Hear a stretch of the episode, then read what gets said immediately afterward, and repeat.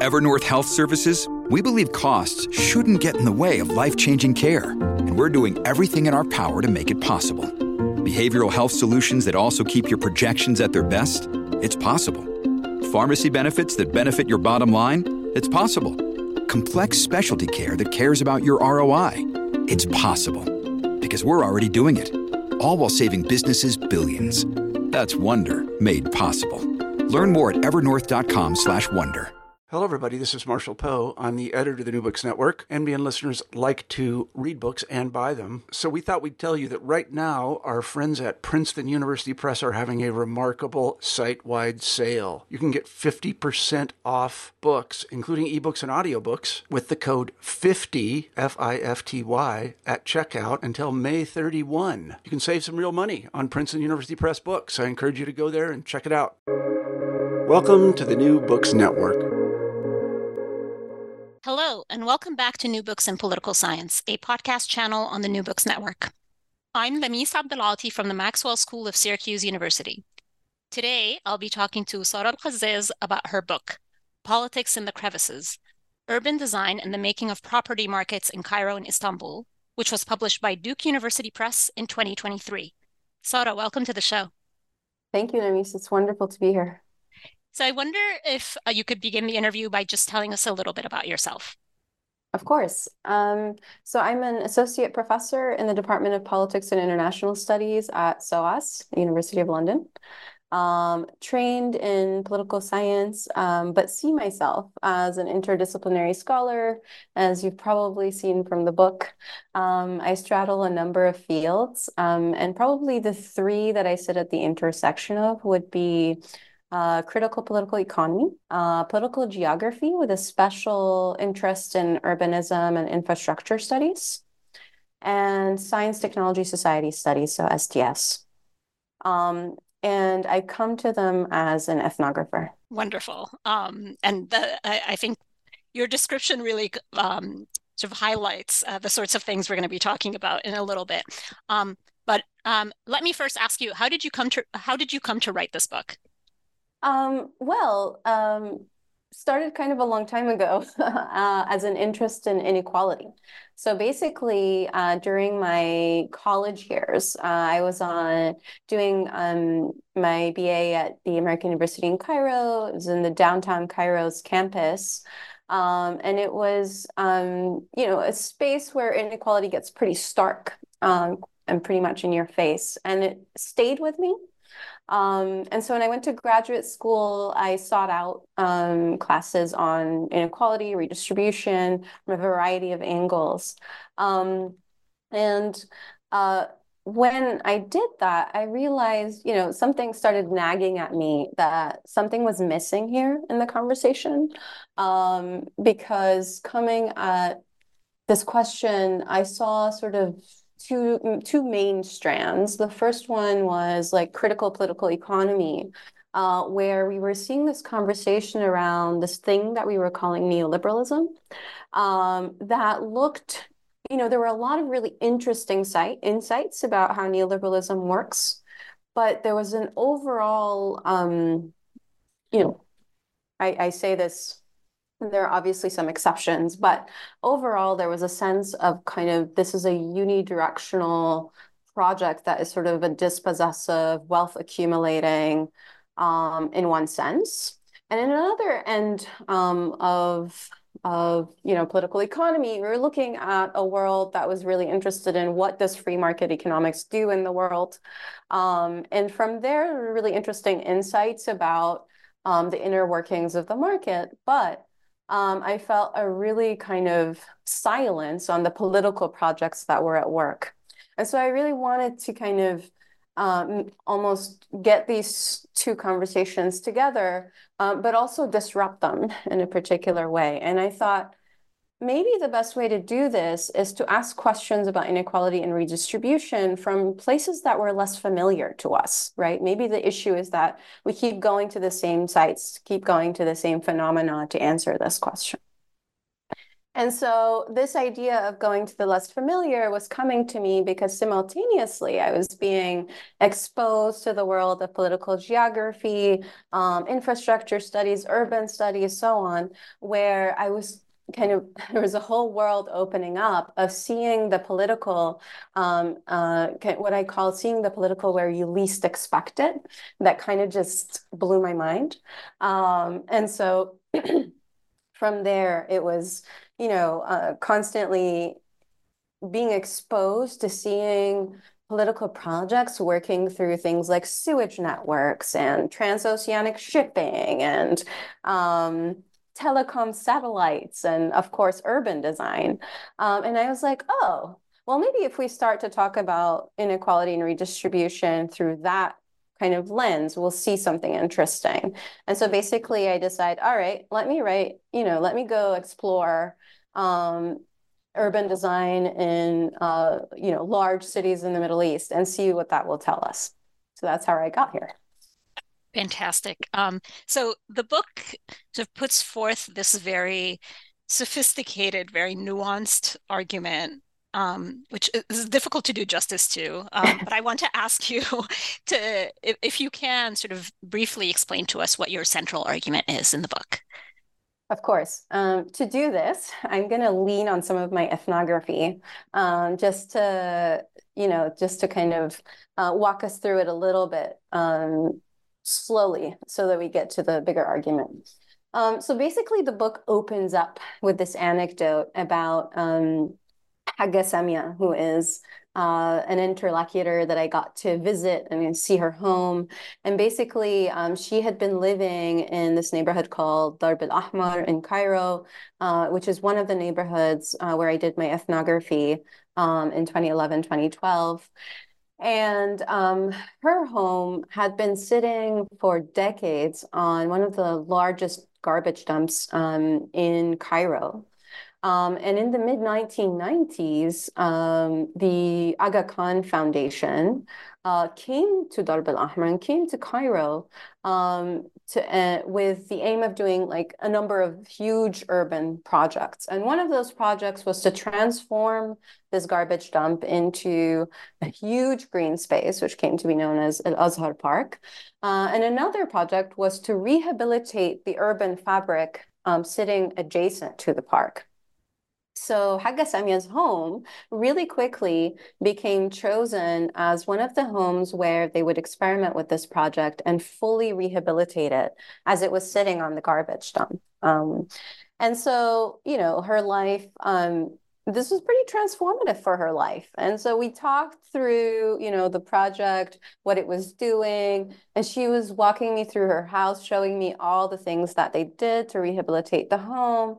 Um, and then all of a sudden, as we start talking about plumbing, things change pretty dramatically. Um, or, you know, to a degree, she um, wants to tell me a story, but is worried about saying something negative about a project that she really appreciates.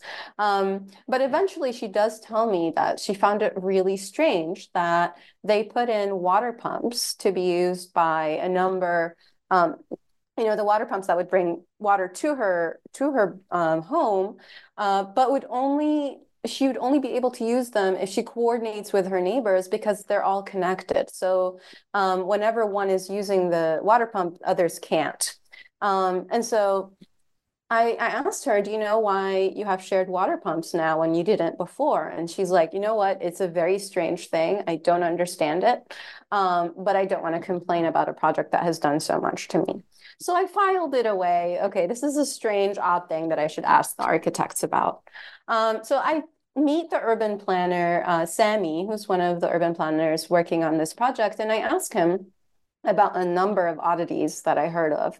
Um, but the water pumps come up, and I'm like, so why did you um, install these shared water pumps. And you know, my expectation at this point is I'm going to be hearing a very technical, kind of logical answer to this.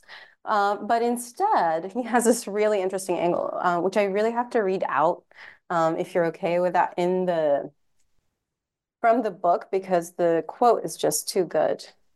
Um, so he says, and I quote, Our purpose was that you learn to coordinate with your neighbors. So, for example, when we installed water pumps, we would find that in a building with six residents, each of the residents wants to install their own water pump. We would refuse such requests because if they can't resolve issues around using a water pump, then there is no sense in them restoring the house altogether. In other words, they have to talk to each other. End quote. wow.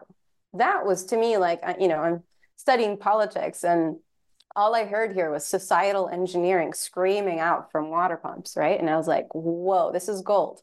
Um, so then I start to dig deeper, right? Like, what are these? Why do you care about community? Why do you want these um, people to be collaborative?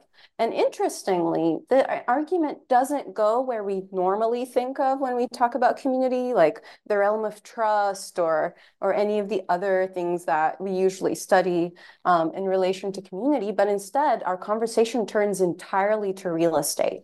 And now we're talking about property markets and how what they're interested in is that people don't sell their homes so that they have invested residents um, who are going to stay in Darb al Ahmar in spite of all of the rehabilitation and so on. And it starts to dawn on me that what's really at work here is a political project to safeguard affordable housing. Uh, now, I sit with this a while, and of course, it takes me a while to get here. Um, but I also start seeing it in some of the other neighborhoods uh, and some of the other sites uh, where I'm working. And I start to see something really interesting where over and over again, we start out talking about architecture and urban planning, but we end up talking about real estate markets and property markets. Um, and so what is actually happening, I would argue, is a an intervention in real estate markets and how they function. So all of you know these markets that we talk about when we talk about neoliberalization as being financialized and sort of um, you know transformed into these um, capitalist uh, projects, wealth accumulating as if it's like one one project, uh, one directional project um, of, of wealth accumulation. Actually, there's so much happening in terms of what people would like to do um, with that housing, with that property, the kind of political projects that are motivating them, and the work they're doing to manipulate these property uh, markets um, in relation to these very different political projects. So I saw some projects that were really interested in affordable housing, safeguarding affordable housing. But on the other hand, I also saw um, some projects that were very much interested in wealth accumulation and creation. But unlike what we hear um, all the time, they were actually trying to distort free market dynamics to create that wealth rather than uh, play the game of the free market, right? And so I became really interested in okay, what is happening here? What are they trying to do with the market? And my argument is that the main thing that is at work here is a contestation over value. And what we care about is, um, you know, what is being contested is who claims the value of these homes, how they claim it, um, how they relate to it. And in that sense, it kind of creates almost boundaries to who buys and sells in particular spaces. And that's what I call particularistic value. Um, so so building and, and kind of the idea here is to then understand the making of particularistic value and how it shapes the city because it is made and it is contested and is claimed through these very subtle urban design planning techniques rather than as large battles over housing say in a council or you know a, a town hall meeting right? Uh, what we're seeing actually is urban planners and architects working through um, all of these techniques that are meant to cr create that particularistic value and manipulate real estate markets ultimately. Um, so the book traces how this happens um, and shows kind of the working of the market in that sense, but also shows the ways in which, you know, the work that goes into depoliticizing what I call is actually a class struggle here um, through housing actually gets continuously repoliticized um, as the weight of this large kind of class politics and, and these political projects gets placed on these very tiny kind of minute micro techniques of urban planning design um, and basically the what I'm saying is that the burden of these politics gets placed on the intimate, invisible, um, and uh, uh, sort of um, uh, private crevices of the city, and that's uh, that's really kind of the the main argument of the book. Thank you for that. Um, so you've already uh, mentioned ethnography. You told us about uh, a couple of your interlocutors. Um, do you mind talking to us a little bit more about the sort of research that you did for the book? Of course. Um, so the book I for the book I did a multi-sided ethnography of six um, urban transformation projects, three in each of Istanbul and Cairo. Um, and I was looking at large urban transformation projects that were meant to um, transform housing, infrastructure, public spaces um, that were taking place around the 2000s um, in both cities. And I was interested in projects that were being driven, funded, um, uh, and so on by a multiplicity of actors who sit on different, um, have different positionalities vis-a-vis what we call a property market. Um, so that's how I came to which neighborhoods I chose to work with. Um, being uh, in Istanbul, I looked at uh, Sulukule, Tarlabaşı, and Fenerbalat. And actually, the image on the cover uh, comes from Fenerbalat. Um, and the in, in Cairo, I looked at downtown Cairo or West al and um, Darb al Ahmar and Gamaliya neighborhoods. Um, now, one of the things that was important for me was that I would be looking at the formal city rather than informal city. Um, so much of the work that's done on Middle Eastern cities, um, at least for a long time, has been on the informality. And I was really interested in all the dynamics that are happening in the formal city, um, especially because I was really interested in legal infrastructures uh, as well. So, so that was part of that. And then, of course, there's the question of why Istanbul and Cairo. Well, um, I was really, uh, you know, interested in big cities. Uh, I wanted to see as much of the layered mess that goes into the making of these projects, the contestation around property, around housing. Um, and as I said, I'm coming to this from, uh, you know, I, I, had gone to college in Cairo um, from an interest in inequality, and it felt like big metropolitan cities in the Middle East. Um, and I had the language skills for um, of Arabic and Turkish, and so it made sense to to study Cairo and Istanbul. And of course, one of the things that makes the empirics in the book so rich is that you, um, you know, your fieldwork involved over 200 interviews, um, hundreds of hours of participant observation, and then also hundreds of documents uh, yeah. that uh, that you collected as well. So, uh, very impressive. Um, amount of research uh, that went into this. Um, so diving in, uh, the first part of the book traces the making of property markets. Mm-hmm. Um, and, you know, of course, um, each of the chapters in this part weaves weaves together a lot of different threads, um, and it, it, may be difficult to go into all of them. Uh, but if you can maybe highlight uh, a few aspects uh, to tell us what what did the process of the making of property markets look like in Cairo to begin? Of course. Um, yeah, so the book is organized in two parts. Um, and this first part is meant to take a longue durée view of the making of property markets and especially of the making of value around property markets in the city. So, how is property valued by a variety of stakeholders, residents, um, whether they be tenants or owners or uh, people who just navigate neighborhoods for work and so on and so forth.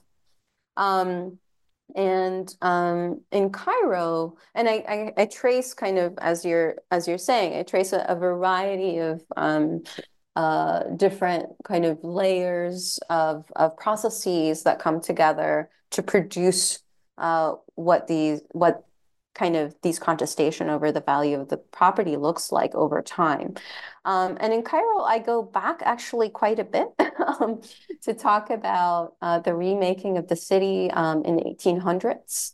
Um, and I'm especially uh, one of, you know, and, and I'm tying together a number of things here. Um, but early on, I talk about how the changing water landscapes in the city um, transform uh, how property gets valued, especially within uh, the walled um, uh, historical city. Uh, so, and that impacts Gamaliya and Darb al-Ahmar, um, where uh, you know homes there because the city's geography and uh, topography changes quite a bit because outside of the walled city where a lot of land now becomes reclaimed and livable and making neighborhoods like down, downtown Cairo um, there's an exodus from that walled city that um, creates a, a, a very different kind of uh, demography within the city as as rural migrants, for example, move in, uh, move into some of these houses that were historically like single home that turn into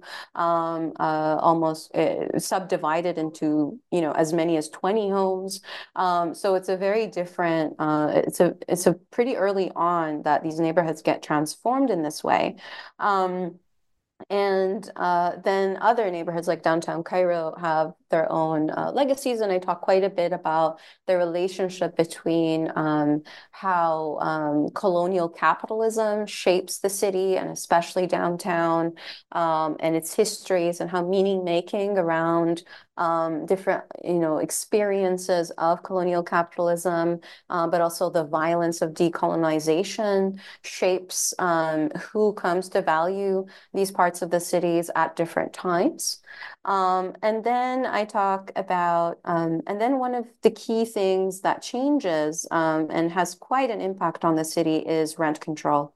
Um, I trace, so so Cairo has um, up to up to now actually uh, old rent control, um, what is called the old rent control laws, uh, which allows for um, people to rent their homes um, without any um, inflation uh, consideration for inflation. And so some people are renting their homes at almost similar rates for you know decades and decades uh, and they can actually uh, pass these contracts on to um, the next generation. It used to be limitless. Now it's only one generation that can inherit these rent control contracts. Um, but that actually means uh, that you know tenants have been in the same homes now since uh, the 50s and the 60s in some cases. Um, that changed quite dramatically in 1996 uh, when a new rent control law was introduced. Um, and that becomes important. Um, I try, I, I, weave in this chapter, and I'll let you read more about this, how then kind of um, removing, uh, you know, for any new rentals after 1996, all of these old rent control um, laws uh, no longer stand. And so then it becomes a whole kind of process of um, who can, you know, uh, an- annul uh, their con- current contracts and so that they um, can have their homes on new rent control and so on and so forth.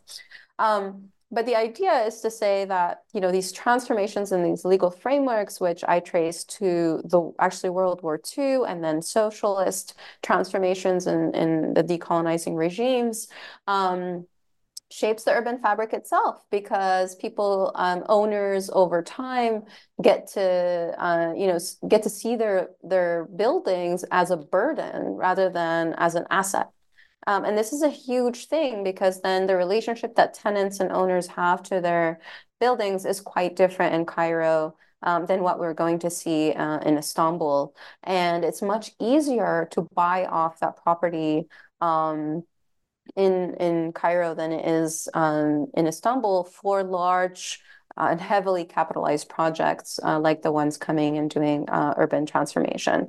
Talk a little bit about that. I talk about the intersections of that with the earthquake of 1992 because I'm really interested in how disaster man- and its management shapes the city, shapes that kind of value.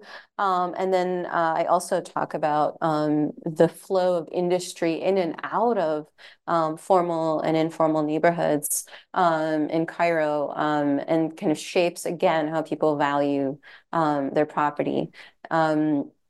One of the uh, really interesting things that I want to kind of highlight in this chapter is thinking about meaning and how it shapes that way in which people come to value their property. Um, so a lot of the time, um, there's a whole kind of group of people um, that get dubbed kind of the rural migrants in the city, um, and they never lose that. You know, uh, that sort of uh, being named migrants, right? Um, regardless of how long they may be there. Um, and I want to, and I talk in the chapter a little bit about actually how incredibly rooted they are um, in the city. And uh, I'll bring in an anecdote here um, to, to show you what I mean by that. Um, so in one of the cases that I was looking at, uh, people um, who lived in one of those big mansions that I mentioned inside of Gamaliya neighborhood in the historic city, um, but that had been subdivided into 25 different homes get relocated outside of the city.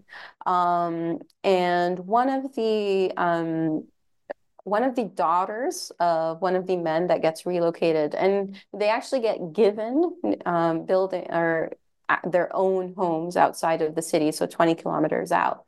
And people, you would assume that, you know, you're a renter, you've been seen as sort of a migrant in the city for a long time, and now you're getting to be a property owner, that this is probably a great deal. Um, but actually, the daughter saw this as a major catastrophe. And she, she saw that her dad saw it as a major catastrophe. And she related to me, you know, he was in the new city, he was in, you know, I'm paraphrasing her wording here, but he was in the new uh, apartment for three months and then he died. End of story, right? For her, there was an absolute connection between, you know, his entire livelihood uh, being in a particular place, even though there are probably a number of ways to explain that death. Uh, but to her, he was very rooted um, in in the city. And throughout this chapter, I talk a lot about that as well. Um, you'll see kind of a an example of um, someone who runs a coffee shop and how um, when he dies, uh, you know, he had planted some trees around his coffee shop, and um, people, uh, you know, relate uh, in later on that they saw the trees die right as he died because of how they saw him as rooted as like a core of this um, of the neighborhood. And again, he's someone who was seen as a migrant, who itinerant, but again, like the core of the neighborhood. So um, I also want to highlight kind of the ways in which a lot of these processes have to be understood from the lens of meaning making and how people come to understand place um, in order to really get at what we mean by value. Thank you for that. Um, so let's uh, let's move to Istanbul. Um, what what can you tell us about the the evolution and the development of property markets there? Um, of course. So again, I'm layering a number of um, processes together. Um, and there I start by thinking about um, the Republican city um, and the Republican project. Basically, Ataturk's relationship to Istanbul is pretty formative to how it changes. Um, one of the first things I talk about is the peripheralization of Istanbul in, within a larger Turkey, seen as the seat of the empire, as the Achilles heel of the country. Um, it becomes um, you know, uh, demoted, I guess, from uh, capital uh, when Ankara becomes the capital. And that has a huge impact on the city, an exodus of a political economic elite. Um, and then over time, um, it also becomes uh, uh, you know, you see major exodus of minorities, um, especially after massive um, uh, violence against Greek and Armenian and Jewish minorities in the city in the 50s and the 60s. Um, so by the 50s and the 60s, you have quite um, transformed city in terms of that exodus and a lot of unoccupied buildings. Um, at the same time, you see Istanbul being reintegrated into the political economy of the country through a massive industrialization program through the Democrat Party. Um, so I talk about that quite a bit and the way in which Istanbul gets integrated as a regional hub rather than a national hub in this moment. And um, it becomes kind of an industrial front um, and the way in which it attracts working class populations. Um, at the same time, I trace how literary movements um, create an uh, this sort of um, you know, an emotional story, an emotional narrative about Istanbul being the city of huzun or uh, melancholy, um, and talk about the the actual kind of material transformations that come with a city that has that irritable relationship to its past.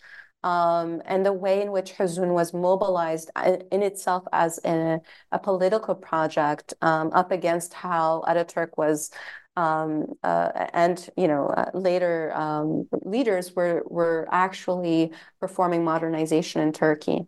Um, so there's all of that happening at the same time. But eventually, what it means is that you have a very strong um, working class uh, population uh, not just occupying all of these buildings in the center of the city um, that were historically seen as quite elite uh, spaces. Um, and you get very strong electioneering campaigns that offer them uh, retroactive deeds. And so eventually they become propertied working classes in the middle of the city. And as opposed to Cairo's burdened uh, landed kind of uh, class. You have a very uh, sort of aspirational class here. Um, and it's the politics of aspiration and, um, you know, uh, class formation that looks very, very different that also creates a major confrontation with the government when heavily capitalized developers try to, to, to develop this um, area of the city. And so the transfer of property to highly capitalized actors is much more difficult, much more violent, much more confrontational in Turkey uh, than in, in Istanbul than in Cairo, mostly because of how you see all of these things coming together to shape um, uh, the the way property is valued. And from here, I would just say that basically the two chapters together are hopefully transforming how we even we think not just about the making of property markets, but the making of class itself. I'm hoping that we can now start to think about class as a much more dynamic um, uh, uh, category, but also um, the way in which spatial, material, affective transformations of the city are formative of of, of the cl- of class formation and its strength in the city. So, moving into part two of the book, um, Part two is where you really focus on redistributive uh, markets. Um, so l- let's begin with heritage preservation. How does that play into this? Of course. Um, so part two, uh, as you say, is organized around um, basically themes, right? So there was one world in which um, I have, you know, these six neighborhoods. Uh, I should pair them up as a as a good comparativist um, uh, through, you know, a predetermined um, pairing and present them as as those paired case studies. Um, I did try that, by the way, in my uh, dissertation. Did not find it very helpful theoretically. Um, and so I went a different tack um, for the book, and which I found much more fruitful. Um, and basically, I said, well, if I'm interested in this work of manipulating markets, let me follow the practices and the the the kind of processes that I think are being mobilized and deployed to manipulate the market. Um, and from there, I saw three really big ones. Um, as you're saying, heritage, and then community, and then the transformation of um, visible and public spaces. Um, so the chapter on heritage. Um, uh, looks at a case of Fener-Balat in Istanbul, uh, where I saw, you know, the making of heritage as really central as an urban planning tactic um, in producing, um, in the making of a political project um, for safeguarding affordable housing um, in the center of the city. And what was really interesting about this um, is that when you come at it just looking at the heritage work, you kind of miss this. But when you go back a little bit and see the genealogy of this project, you realize that um, the project in Fener-Balat starts um, from a habitat conference that takes place in Istanbul in 1996 that was primarily concerned about um, the quality of life for working populations in the center of the city. And it was there that they decided to integrate language around affordable housing with sustaining kind of heritage and, and, and so on in the city. Um, and it was really interesting because the activists that um, organized around habitat then took this project and one of the tactics that i'm arguing they went for is that they decided the best way to safeguard affordable housing is to produce a whole new framework for understanding its value around heritage and they campaign UNESCO and then eventually the EU to fund a heritage preservation project um, in Fener and Balat. Um, and so here you can see um, what's really interesting is that um, what I, you know, trace in the in the chapter is the ways in which um, historical accuracy becomes really, really important for um, the EU and as they as they actually um, enact the project, because uh, and I argue that if you're going to mobilize heritage as a class project, right, class-based struggle. Heritage itself cannot be a politicized category. Um, and that's very, very difficult to do. And when the EU comes to a neighborhood in Istanbul that historically had been populated by minorities, in this case, Jewish and Greek minorities in Fener, uh, in Balat and Fener, respectively. Um, and uh, and what you see is that this part of the argument is a little bit convoluted, so I'm going to take it step by step. So what I'm arguing is that if you're going to have a, a project, um, a political project to manipulate markets, operate subtly, it has to operate in a depoliticized space. But heritage is very difficult to depoliticize in this case, right?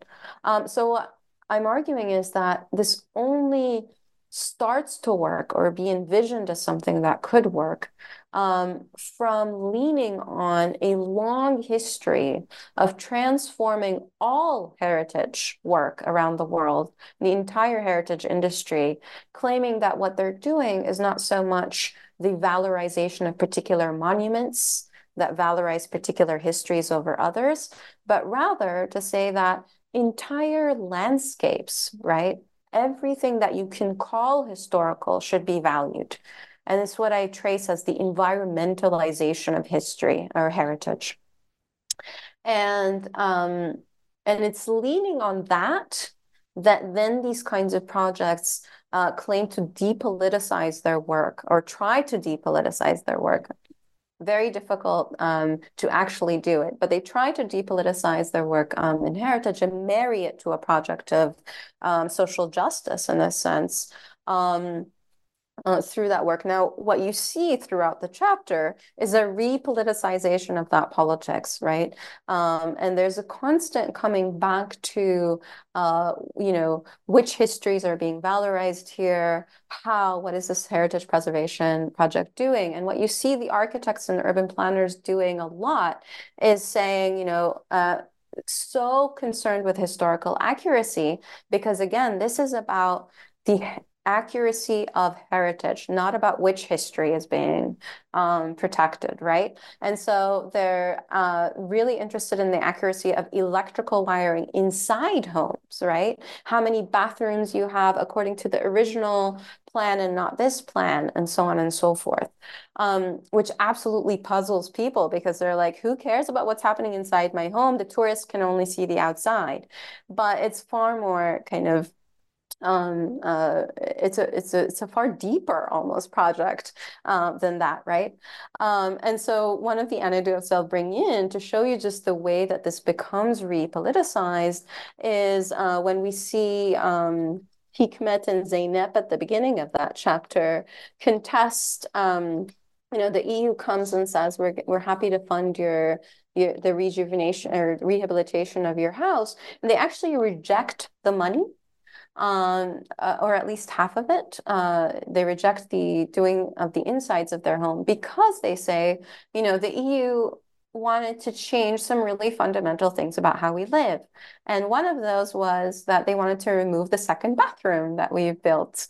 Um, and what was really interesting is how Hikmet um, phrases this. I'm going to use his quote. He says, quote, if we have visitors uh, they stay on the second floor and it gets pretty crowded. Past owners may not have had the same need for a bathroom. I mean, in a way, the setup meets our Islamic values, end quote. So this is really interesting. So Islam jumps into the story here when we are talking about the design of um, of these buildings and these past owners he's talking about were Greek. And so there's this whole kind of, you know, my religious politics seeping in. But as I argue in the book, the repoliticization itself is coming through the crevices of the city, not as a whole big narrative about you know minorities and and their place in a in a cosmopolitan Turkey, say, but instead as a conversation around bathrooms, um, and that's what happens when this this work of the market and these interventions are happening through these subtle spaces of the city. Thank you for that. So um, let's go to your second theme that you mentioned, which is uh, community. Uh, can you tell us about that? Of course. So in the chapter on community, um, I come back to this opening anecdote that I started um, with in this podcast. Um, and you see a, a number, and, and, basically tracing how a number of actors mobilize community and building community to intervene and, and manipulate real estate markets. And um, I showcase how the Aga Khan Foundation is doing it. So a lot more of the societal engineering that you saw early on. Um, but then I also look and, and investigate how a corporate developer called the Ismailia Consortium is trying to transform downtown Cairo, mobilize a notion of a community of strangers um, to also try to shape the, the neighborhood particular ways that produce very soft boundaries to who comes in and out and who wants to buy or sell in that neighborhood. Um, and so we we get to see kind of this notion of community being mobilized in a way that is very particularistic. And so it lends itself, I would argue, um, to that boundary setting of inside and outside. Um, and so we see both political projects, wealth accumulation, as well as affordable housing, uh, leaning on community to create those boundaries, which then, you know, I use the chapter to intervene in a larger conversation about how we've been studying community as a space for trust and so on to re kind of flip that a little bit and talk about how boundary setting is tied to community building and how actually a lot of these capitalist market making projects are leaning on community not as a trust maker, but as a boundary maker. Um, so that's kind of the big argument of the chapter. Within the chapter, one of the things that I also do is unpack um, how layered community is. So you'd see how sort of experts um, understand community quite differently, uh, even as they're all working on the same thing, the unintended consequences of building community in particular ways, um, and so on and so forth. Yeah. Wonderful. So I'm, I'm going to remind listeners that there's obviously a lot more to each of these chapters. Uh, there's a whole chapter on visible public spaces, which we're not going to get into now, but it's fascinating. Um, so just a reminder to listeners that we're really just skimming the surface here, um, and they really need to pick up the book to to appreciate the the richness of the analysis there. Um, so Sarah, I wanted to ask you. Th- this is a very um, ambitious project. It's a mm-hmm. very wide ranging project. Um, were there any challenges that you faced while you were researching or writing this book? Um, it's almost the flip side. Were there any non challenges? um, yes. Uh, it's a number of things, right? Um, one of the things uh, that was pretty difficult to do um, is setting up an interdisciplinary project uh, within a disciplinary space. Um, uh, I mean, I'm sure it's no surprise to anyone sitting in a political science department that um, it is there are a lot of boundary settings. Um, there's a lot of boundary setting in in the discipline, and so pushing for opening up those boundaries for looking um, at a at a different angles, but also epistemologically um, taking a critical lens to some of these projects was it, it took work. I did have a very supportive team of advisors who helped me through that, um, but it certainly was not easy and was not easy to go um, then sort of uh, go on the market, uh, find the right publisher, and so on and so forth. Although, and all of that did pan out, it did pan out wonderfully because then I got to be in spaces and work with a publisher like Duke that really understood the book, um, what I was doing. Um, so fight the good fight is that if if someone out there is trying to do something like this, uh, it will pan out, but it does take work. Um, but in terms of the project itself, it's also the multi-sited ethnography is not something to be taken lightly. um, it, um, it, the fieldwork itself was challenging, but I would say that was the easiest part of the challenge. It's figuring out what to do with it. That was wow, like quite a thing. This book was probably written three times um, before it started to make any sense. Um, and it's because there's so many moving parts, um, so many things to think about. Um, and it's when I liberated myself from, say, like, you know, predetermined ideas about what a comparative project is or how to think about theory and theory building and really let the ethnography speak. Um, and actually it was in tandem with teaching um, and teaching classes on political economy and urbanism together was so great um, and formative for how um, I finally started to make sense of this material. But as the revisions were coming in, the peer reviews, um, I was told time and again, right, like we really need to find a way to guide your readers in the book so that they don't get lost because of how many moving parts you have. And that took work. Um, I'll, I'll, leave it up to you to decide how well that was done, but I, I, was, was actually I was about to say, I mean, kudos to you for for writing a book that has so many moving parts, but uh, where they also fit together so so so well. Um, it's it's really quite impressive. Um, so and, you know, I I wish we had time uh, to talk uh, about this, but I'll just let listeners know that you know towards the end of the book you get a little bit into more recent events, and you have this intriguing link uh, to populism. Um, that you bring up. Um, but you know, we, we've Sarah, we've taken up uh, so much of your time. So I just have one final question for you, which is, um, you know, this book is now out in the world. Congratulations. Um, what are you working on now?